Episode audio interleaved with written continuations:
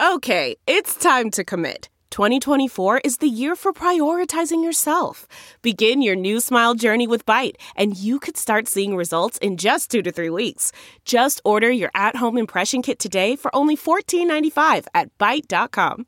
Byte Clear aligners are doctor directed and delivered to your door. Treatment costs thousands less than braces. Plus, they offer financing options, accept eligible insurance, and you can pay with your HSA FSA. Get 80% off your impression kit when you use code WONDERY at Byte.com. That's B-Y-T-E dot com. Start your confidence journey today with Byte.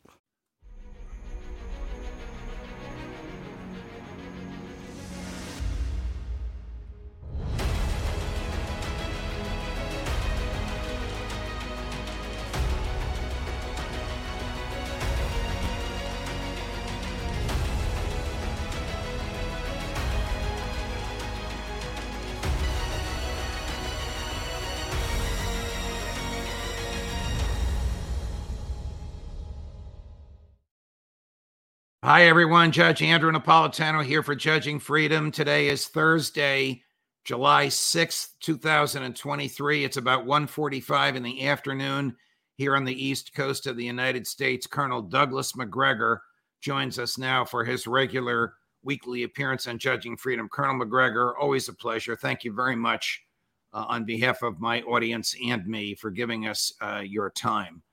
So, what what is your view maybe the collective view of your friends and colleagues in uh, the defense and intelligence communities of what the heck Yevgeny Prigozhin did.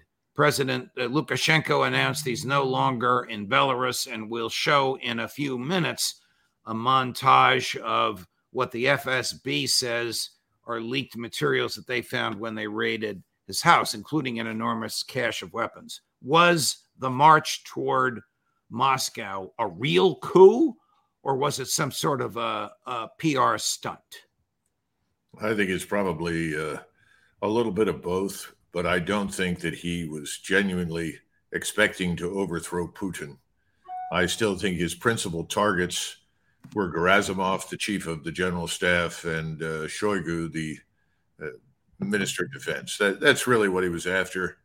And uh, if there was anything else in his mind, uh, well, then he's certifiable, which some people think is the case anyway.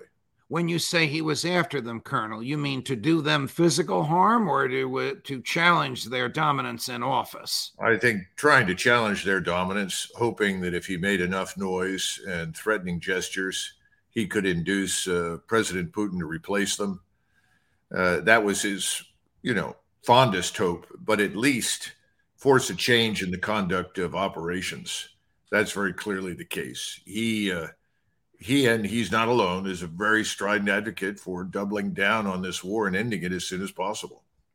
And can you tell if President Putin and his generals have begun to double down on the war? Nobody hears or utters a peep about the Ukrainian spring offensive anymore. I think right now uh, the situation is as follows. I think Putin privately has thought through carefully the wisdom of replacing some generals. I think we will see continued shakeups in the high command. Having said that, I also think he is now at a, a strategic inflection point. Russia is in the driver's seat. They hold the strategic initiative. He has to decide what he's going to do. Will he sit until after the 10 July meeting in Vilnius, waiting to see what comes of that meeting, if there's any possible ch- chance of a, uh, an end to this war through means other than military?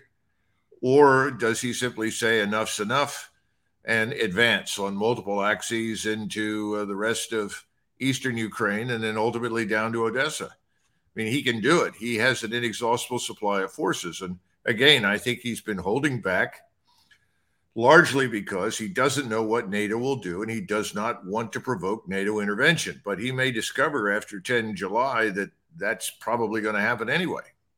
10 July is all of NATO, plus, I guess, Sweden, not yet in, and Ukraine, right? They'll all be in Vilnius. Yes. And remember, the Poles and the Lithuanians have already talked about intervention. Going in in some sort of joint matter, whether it's a joint brigade or larger force into some part of Western Ukraine. And they say they're going to go in uh, quite apart from NATO. In other words, uh, they're not necessarily going in uh, as uh, sponsored by the NATO alliance. I don't know what any of it means. I think they're yeah. lunatics. I think it's stupid and crazy. And I'm sure the Russians feel the same way. But if you're sitting in Moscow, you say, well, perhaps I should wait for this to happen before I unleash the offensive. We may have talked about this about a year ago. Is the Polish army seriously to be reckoned with in terms of size and, and skill and lethality? Well, first of all, the Poles are excellent soldiers, very good. So are the Lithuanians. So, man for man, uh, they're some of the best troops in the world. Let there be no doubt about that. Secondly, they don't have the uh, lethality that they would like to have because they don't have the vast arsenals of equipment and technology that they would need to take on the Russians. They've had to depend very heavily on us for that sort of thing. And I don't know how much ammunition they have for the weapon systems that they, they own. So moving without adequate preparation is very dangerous. And I think that is what they would be doing. Getting back to uh, Prigozhin, is he long for the world? Is he likely to be prosecuted? Was there a deal that he would be in exile in Belarus, and yet he appears now to be back in St. Petersburg? You know, your guess is as good as mine. Uh, the important thing is that uh, President Putin has come out on top in this whole business. Uh, when Prigozhin did what he did, regardless of what his motives were, it turned out that he had no support from anybody who counts. And right now, President Putin is riding higher in the popular polls than he ever has. So, from Here, that standpoint, that's what counts most. Okay. Here is Yevgeny Prigozhin uh, speaking on his own, not YouTube, but one of the Russian uh, channels uh, with English translation. This is uh, just a day ago from St. Petersburg. Сегодня нам Today, more than ever, we need your support. Thank you for that.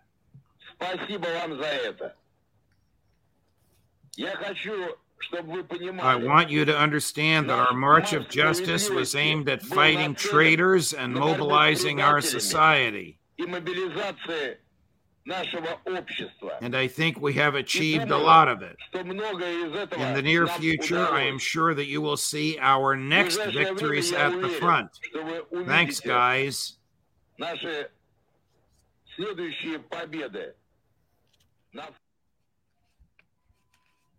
Doesn't look like he's under house arrest to me.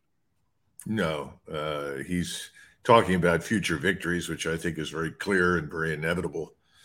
You know, this is the man that wanted to stop uh, the military leadership of the Ministry of Defense from dismantling the Wagner Group. Remember, Wagner was only supposed to be employed beyond the borders of the of, the, of Russia.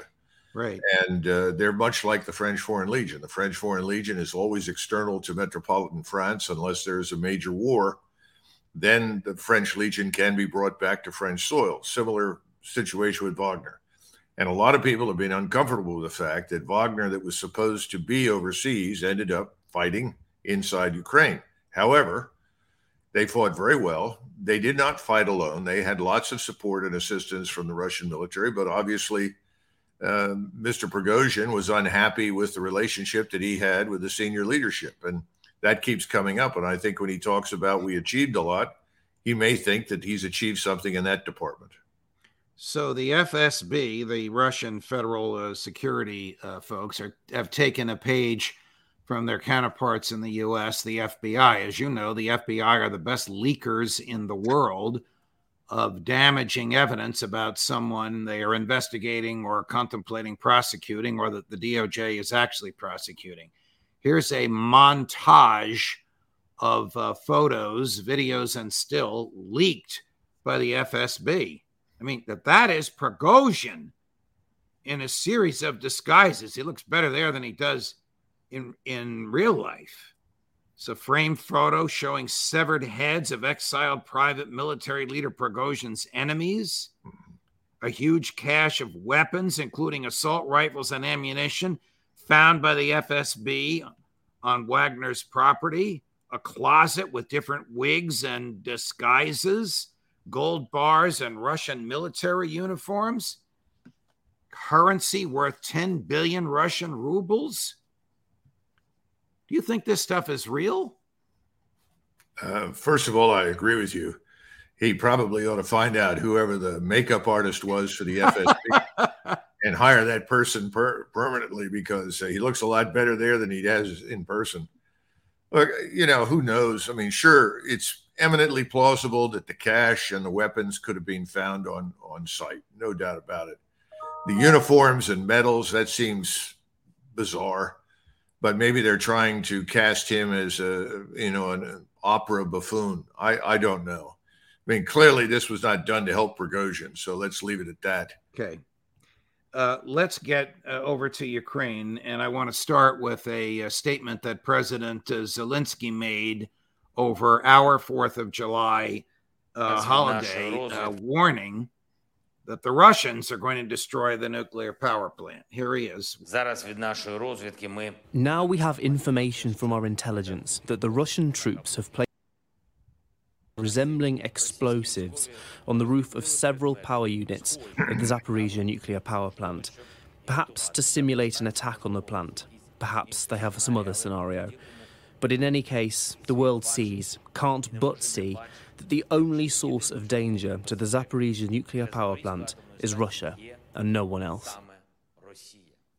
The only source of danger to the Zaporizhia nuclear power plant is Russia and no one else.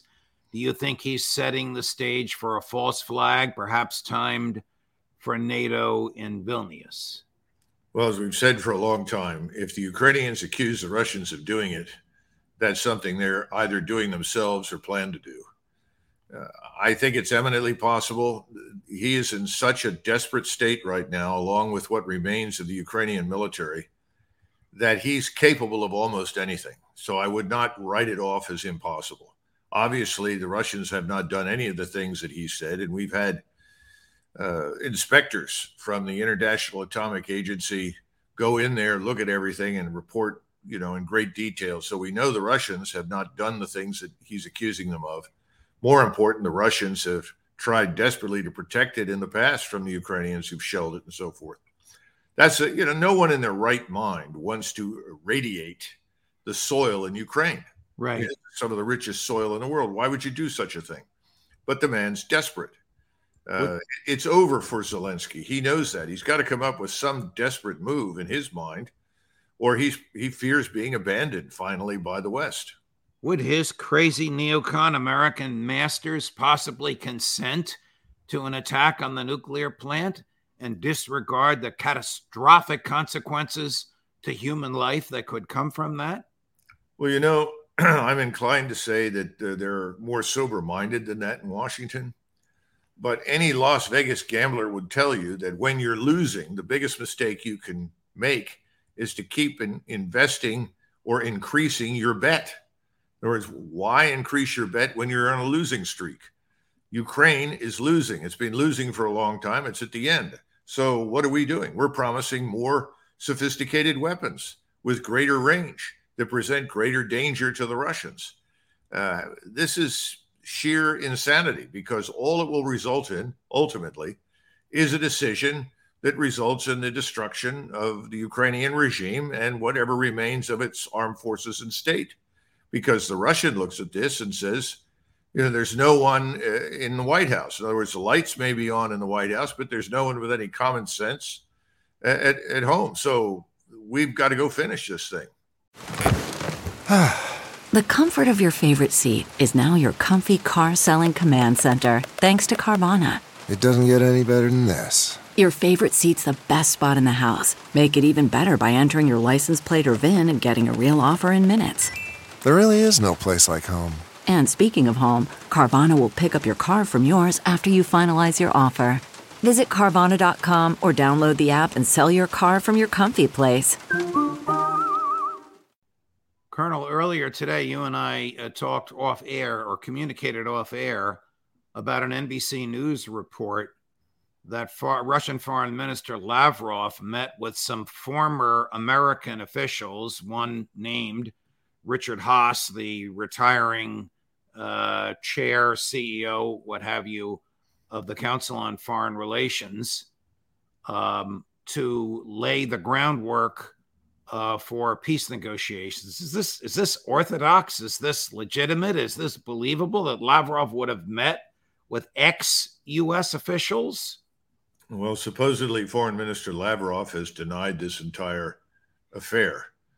Now, having said that, if you look at these individuals, Haass, Kupchan, and Graham, uh, all three of these individuals are indistinguishable in fundamental terms from Tony Blinken, Victoria Nuland, uh, or Sullivan, or any number of people on the NSC staff. In other words, why would he bother meeting with them? Why would he believe that anything they promised would be any more true or reliable than what he hears from the uh, Biden administration? It doesn't make any sense. Remember, just a short time afterwards, he did meet with Burns, uh, or I guess he, he, didn't, but Burns met with some representative from the Russian uh, side in Burns. that's the head of the CIA, right? In Istanbul in, in May, I guess. That was uh, pointless, apparently, because again, we're not in the listening mode. We've switched off the phone in that sense. Oh, we're there bloviating, but we don't listen to anything that the Russians have to say, with the, the inevitable result that nothing changes. So, again, right now, if you're Russian, you know that you hold a winning hand. The question is, when do they pull the trigger and end this thing completely? And the only thing that's preventing that right now, in my judgment, is the predisposition on the part of President Putin and his senior leaders to wait and see what we do at, at this Vilnius conference and see if, in fact, the Poles and Lithuanians do something truly stupid and enter Western Ukraine. Now, again, at that point, uh, it may be clear to the Russians that nothing's going to change and they might as well just go ahead and end this thing, in which case they will. But the notion that there's any life left in Ukraine is absurd. I, I listened to a reporter, I think it was someone on Fox, uh, talking to a former CIA uh, type who was talking about uh, the Russians buzzing, uh, uh, I guess it was an unmanned aerial platform somewhere over Syria that ostensibly uh, had something to do with ISIS. I don't know. But apparently they were upset. This is this General Kurilla, who's now at CENTCOM with the fact that the Russians flew into airspace where they had previously agreed not to go, and they overflew all of our positions there. And this individual characterized this behavior as evidence for President Putin's weakness. Oh. I mean, it's just it's just the theater of the absurd. In reality, President Putin is taking the opportunity, not just on a personal level, but with his armed forces, to point out, first of all, we're we're winning. We're in the driver's seat. Secondly, I in Moscow can escalate horizontally. You want more trouble than you've already got in Mexico? Stand by. We can help you. You want more trouble in the Middle East than you've ever seen? We're in a position to make that happen. You don't like what's going on in uh, Northeast Asia? Stand by for bad news from North Korea. We, we don't seem to understand that he's not isolated at all. Right. And then you have the rest of the world that all wants to join at some point this new Eurasian currency that will be pegged to gold, some uh, 90 nations total around the world. And you begin to understand that we're not holding anything like a winning hand. We are holding a losing hand right now. Colonel, what do you think the reaction will be or the response will be in the United States of America domestically uh, when Ukraine is crushed by Russia? Well, it may it may ultimately collapse before Russia gets a chance to crush it. I mean, it's that bad inside Ukraine. They more and more desertions every day, larger numbers of units, more people leaving the country, press gangs running out of control, trying to drag in anybody they can find. The population is angry, disgusted, fed up. They they didn't want what Zelensky delivered, and now the country is largely destroyed. So Ukraine may collapse on its own at this okay. point, but but I don't. you're you're asking a very important question. The problem is most Americans aren't paying much attention to this. Unfortunately, you're right. But and, Doug Doug Macgregor is, and what do you think? I think I know what you're going to say, and it's not a happy answer. But what do you think will be the reaction here, either politically, economically, in terms of civil liberties? When, well, when the know. war is over and Russia has triumphed? Yes. Yeah. Uh, we know what happened in the aftermath of Vietnam. None of it was good, Judge. The nation went into a, a state of unofficial mourning. There was a tremendous backlash. People were angry. And ultimately, we ended that war on a very sour note because the Congress deprived us of, of sending any more aid or assistance in any form to South Vietnam, making its final destruction inevitable. I, this time around, I think it will be worse. Uh, it will be a manifestation of how terribly weak we really are in comparison with our supposed competitors and the rest of the world. You don't want, listen, if you're a major power, you don't want to be on the losing side in a war. Right. I mean, that's why the intelligent thing to do early on, once it became clear that this had no chance of success, was to cut cut our losses, stop reinforcing failure, and and come to some sort of arrangement, however imperfect it was, you know, by our standards. That would been would have been the rational thing. In which case, we could have all gotten on with our lives. That's not going to happen now. So this will be one, I think, of many factors economic, financial, social. Uh, we've got serious problems here at home, as, as we've discussed before. The border is wide open, millions have poured in. We know that large, large numbers of young men are coming into the country. And people are beginning to wonder who are these young men and what are they going to do? They're certainly not going to be employed at high levels inside the United States. Are these the foot soldiers of the left for future violence aimed at America? I mean, nobody knows, and people are beginning to wonder. All of this is bad news, and I, that's why I continue to question how much longer this administration can continue. I just don't know. Do you think that we will have presidential elections in 2024? You know, I think the normal cycle stands an excellent chance of uh, being altered or disrupted. Uh, we have a very weak government. We we are not strong. Uh, we don't know about Mr. Biden and his, the true state of his health and well being. And if he were to step down, which is eminently possible, uh, I don't think the country would accept uh, the vice president as his successor. And I think she might well resign. Then, then there are all sorts of possibilities. I don't have an easy answer, but the left has has taken a very dangerous road, in my judgment. And uh, anything is possible. It's we no longer live in the old world. We are on the frontiers of something fundamentally different in the history of our country. Let me show you the old world burning. This is Paris burning. This is uh, two days ago. You almost predicted this to the day, Colonel, when you told us how weak President Macron and his government are. Now, this supposedly was the result of the police mm. killing a 17 year old at a, a, traffic stop. Now it seems to be uncontrollable, although we don't know that it's uncontrollable because the military hasn't been called out. President Macron seems to think this thing will die out on his own. Is it more likely than not that his government will die out on its own?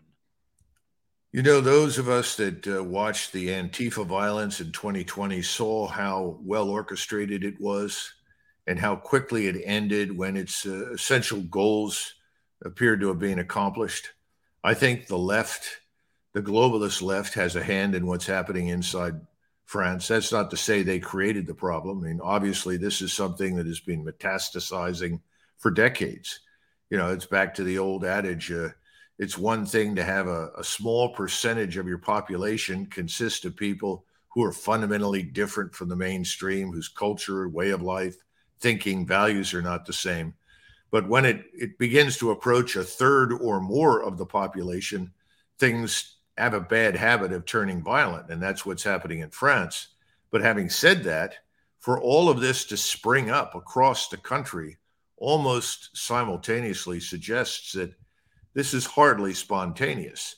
Uh, they were looking for some sort of catalyst. And, you know, this young man who was killed was driving illegally. He was 17. He wasn't old enough to have a driver's license. He was driving in a Mercedes Benz, uh, a flashy car, and he was driving at excessive speed. He was stopped, and when they tried to uh, pull him out of the car, uh, he sped off. And under French law, the police are obligated. They're just they're not just given the authority. They're obligated to stop the reckless driver And that includes shooting them because they've had plenty of cases where reckless drivers, either th- intentionally for racial reasons or social reasons or whatever they may have, have killed people in that country. Right. This this is a this is a, a terrible excuse for violence, but it has sprung up so well, so suddenly, and so damaging.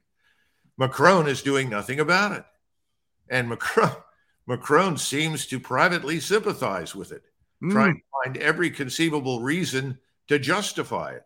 So you're asking me what should happen or what will happen. Well, I don't know what will happen, but I would think that the military leadership, along with the leadership of the national police, should have had enough by now. And I think the French population is the real question.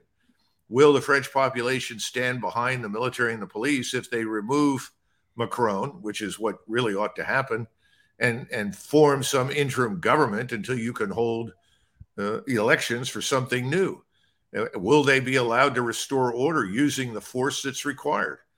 I, I don't know. I don't know if the French are ready for that.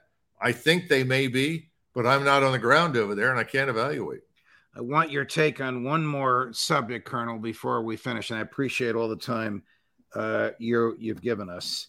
Uh, taken, taking into account uh, Putin ascendant, uh, NATO weak, France burning apart, Biden mumbling, stumbling, bumbling, even when he tries to give a speech.